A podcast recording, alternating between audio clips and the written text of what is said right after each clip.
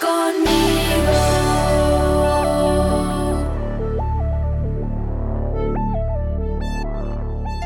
Sanidad y enseñanza. Todos estaban asombrados a causa de los muchos milagros y señales que Dios hacía por medio de los apóstoles. Y cada día el Señor hacía crecer la comunidad con el número de los que Él iba llamando a la salvación. Un día, Pedro y Juan fueron al templo para la oración de las 3 de la tarde. Allí en el templo estaba un hombre paralítico de nacimiento.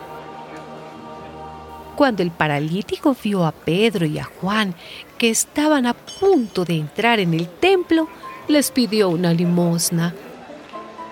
Ellos lo miraron fijamente y Pedro le dijo, Míranos. El hombre puso atención creyendo que le iban a dar algo, pero Pedro le dijo, No tengo plata ni oro, pero lo que tengo te doy. En el nombre de Jesucristo de Nazaret, levántate y anda. Dicho esto, Pedro lo tomó por la mano derecha y lo levantó. Y en el acto cobraron fuerza sus pies y sus tobillos. El paralítico se puso en pie de un salto y comenzó a andar.